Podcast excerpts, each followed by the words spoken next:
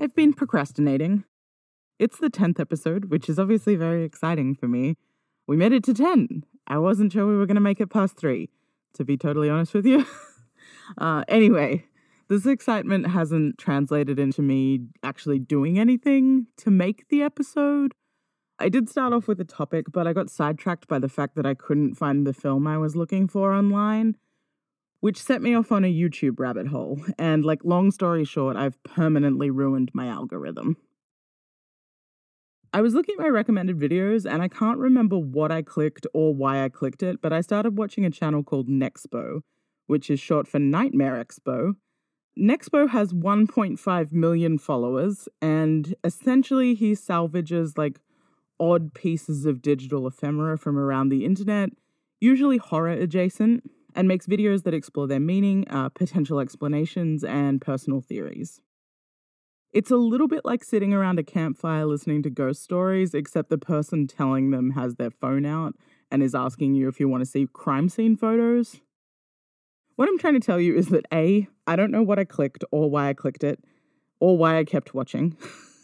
Uh, and B, now my YouTube recommendations are all like haunted morgue in all caps with six exclamation points. Um, but the good news is, I can actually classify this as research now because while I was watching this content, a lot of which draws on actual crimes, I started thinking about the boom period prestige crime documentaries are experiencing at the moment and what that says about us as an audience. So, without further ado, I'm Alex. This is Pop Culture Boner, the podcast edition, and today I'm thinking about the true crime genre.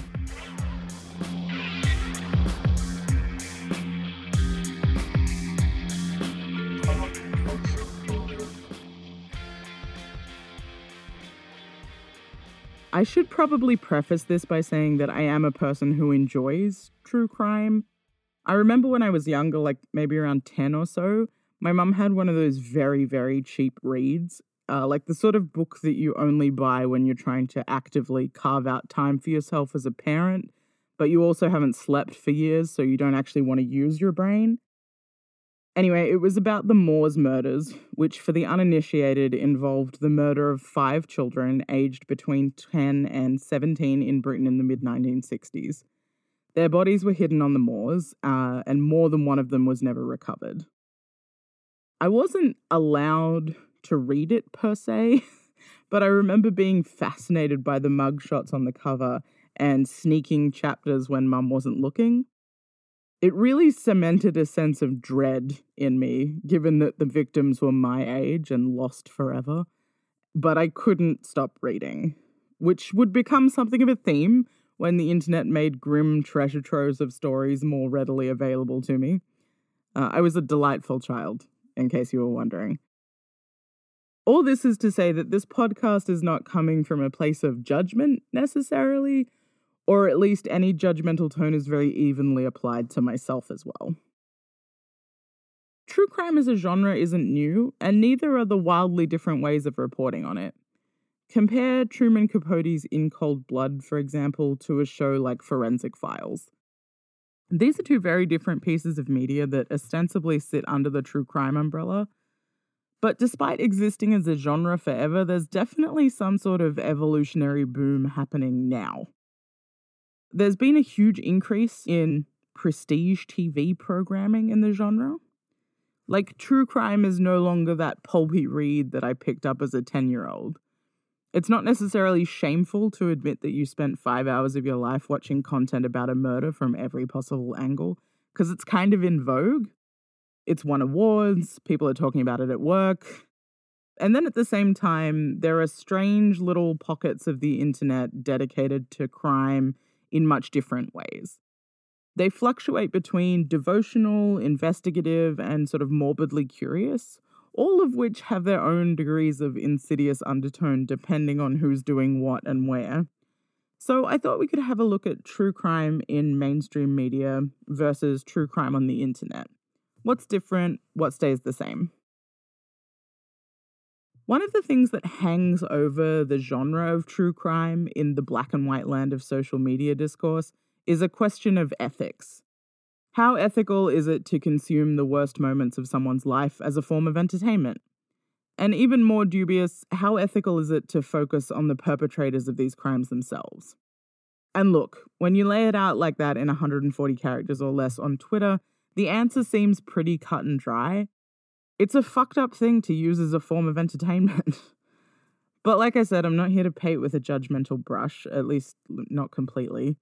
Um, generally, I think human beings have an interest in the grim because we kind of use it as a comparison point for our own lives, as sort of like proof that we're going okay and a note for what to avoid. If you're listening to this and going, but Alex, I hate horror and true crime and gore, this definitely isn't me, ask yourself when was the last time you dragged yourself away from the 24 hour news cycle? What's that?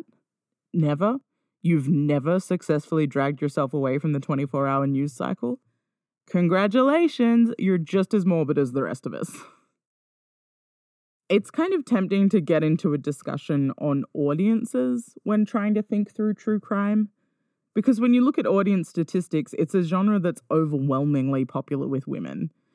There's a 2010 study by staff at the University of Illinois that indicates that some like 70% of reviews left on true crime books on Amazon are left by women. Given that women are often more likely to be the victims or survivors of violent crime, it feels like there's a line to draw there. Like maybe women want to know what's possible in the world so that they have a better chance of surviving it or something. But human motivations are complicated, and like I said, the genre is old. Like, one of the interesting things that I learned while researching this episode was that way back in 1897, William Randolph Hearst, in a bid to sell more newspapers than Joseph Pulitzer, yes, that Pulitzer, formed something called the Murder Squad. they were essentially like a band of roving reporters who did like police work while also operating completely outside the law and then packaging it up for a waiting public.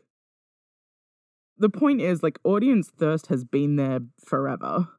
So I think rather than asking, is this okay?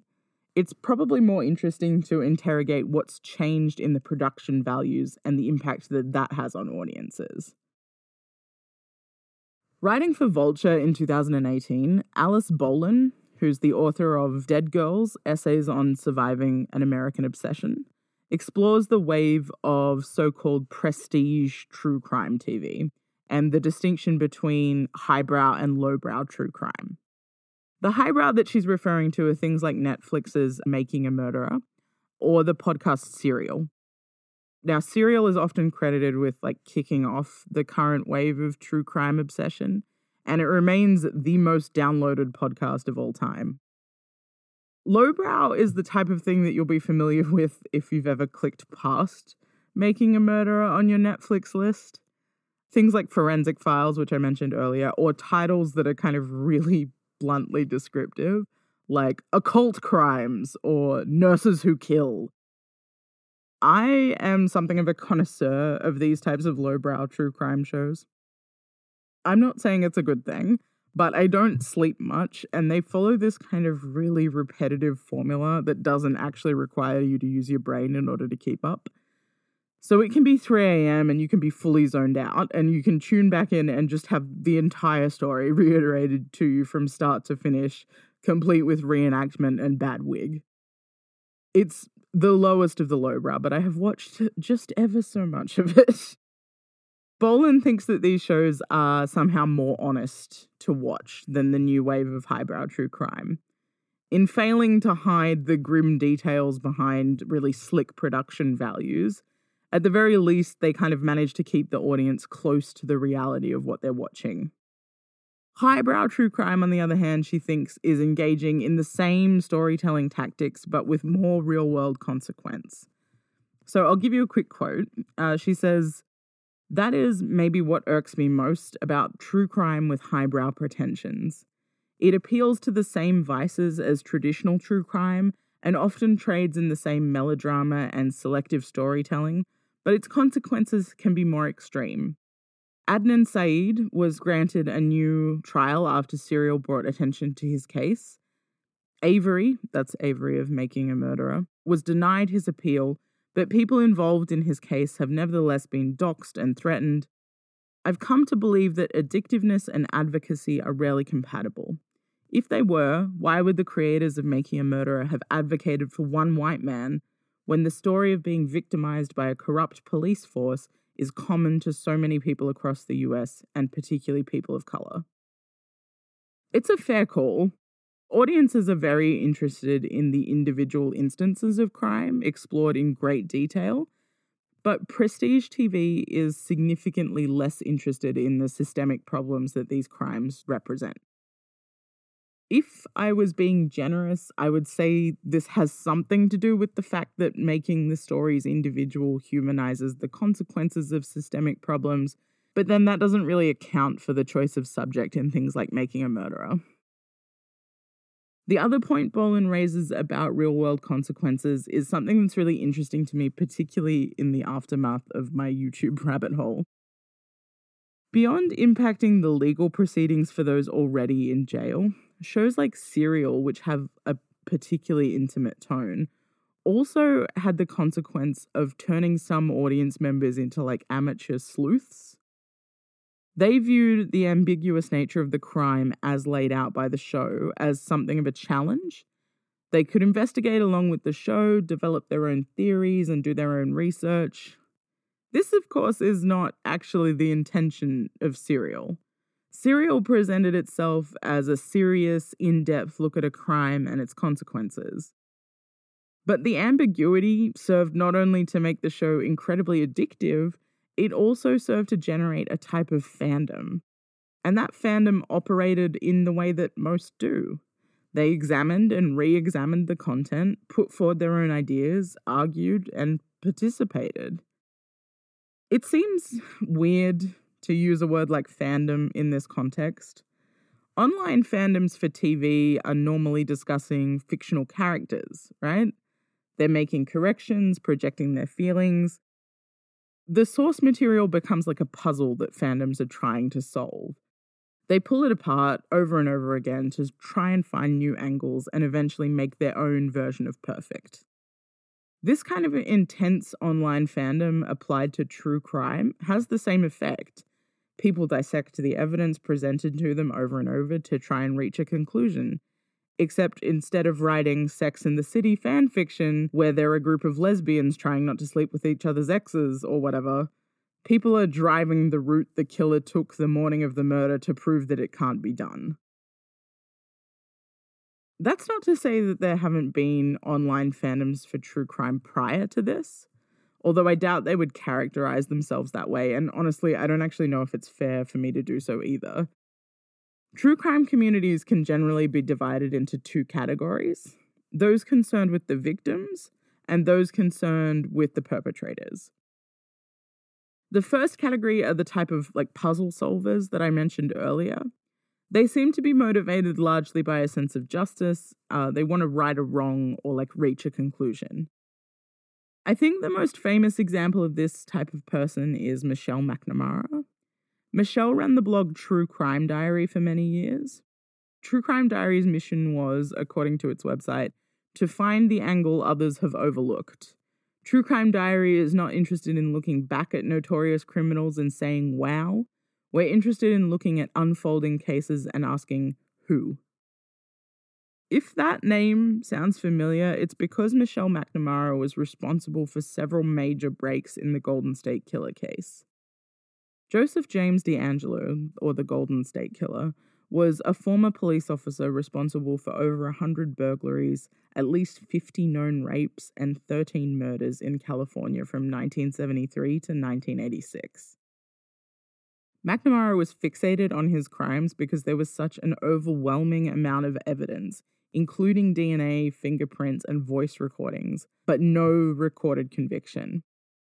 Before her death in 2016, she was working on a book which would eventually be released in 2018 as I'll Be Gone in the Dark.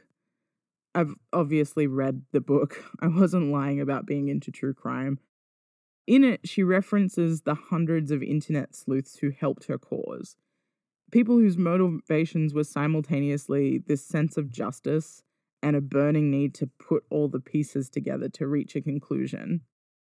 In fact, part of her book was finished posthumously by one of those self styled digital detectives. Although this is a famous case with a very public outcome, it's not an isolated online community. It's an example of something that's actually surprisingly widespread. But when public interest is tweaked by something that has become as much of a cultural phenomenon as Serial did, the amateur sleuthing has less desirable consequences, with people reaching out to witnesses and family members who initially refused to participate in the series and harassing public officials to follow up on their own leads. Then there's the flip side there's people who are primarily concerned with the perpetrators. These are the people that look back at notorious criminals and say, wow, as True Crime Diary would put it. Ryan Broll calls this phenomenon dark fandom and defines it as, I'm quoting here as well, communities of fans who identify with or otherwise celebrate those who have committed heinous acts such as mass or serial murders. Broll's work is specifically examining self identified Columbiners. That's people who are obsessed with or enamored with the Columbine high school shooting in 1999. Brohl notes that members of this online community participated in it in ways that mirrored more traditional fandoms, where they divided out the two shooters into character archetypes and developed theories in relation to the massacre. They had developed a whole community on Reddit around their idolization of this specific school shooting. Now, I realized to those of you who are not extremely online, that's extremely online with a capital E and a capital O, the idea of that kind of community existing on a fairly popular social media network is probably so abhorrent that it borders on incomprehensible. I want to assure you that you're probably actually never that far away from it. I once did some accidental clicking on Tumblr, and about three steps from the completely innocuous place I started, I ended up on a blog that had Dylann Roof, who's that Nazi piece of shit who killed nine people at a Bible study at one of the oldest black churches in Charleston. An edit of that guy in one of those flower crowns that people usually put on boy bands, and it had the caption Baby Boy underneath it. These people just exist and they are very happily publicly posting on the internet. What I thought was particularly interesting about Broll's study was that many of the people involved in the community seemed to be people who were coming to terms with the consequences of Columbine. There were American school students who'd learned about the event in school and were fascinated by its impact on their daily lives, or they were people who were young at the time of the crime and who had been deeply impacted by seeing the waves of reporting.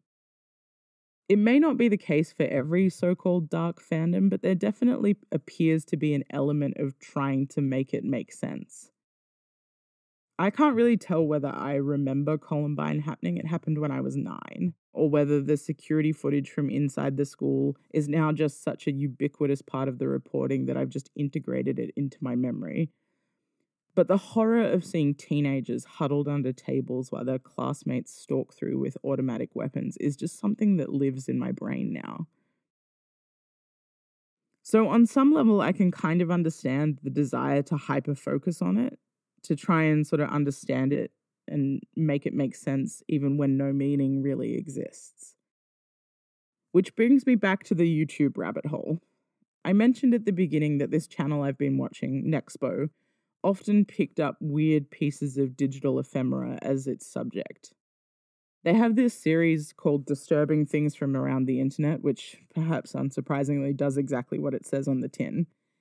Intercut in between these weird art projects that form part of bigger alternative reality games and clips claiming to have captured ghosts moving furniture are things like a murder caught in the background of a Snapchat or the dispatch call from someone quietly begging police to please come quickly because there was someone in the house before the voiceover tells you that the caller was found dead in their home.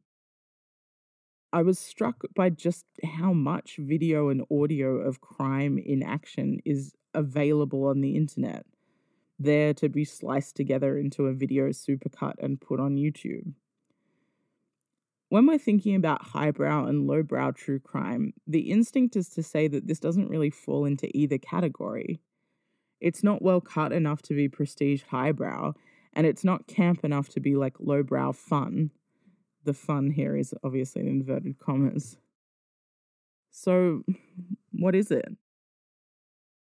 I think, as horrifying as it might be to admit, this might be the point of honesty that Bolin was referring to. These clips don't inspire a fandom of problem solvers, but they don't idolize the perpetrators either. Instead, what they're showing you is the part of the footage that the 15 second news clip cuts. It's the five seconds later where you see the gunman open fire. These home cut look and sees are an invitation not to flinch, an acknowledgement that the kind of reporting that we get in both highbrow and lowbrow true crime is actually designed to give you kind of a terrified thrill. By watching, it's almost an acknowledgement that the editing works. You wanted to see more.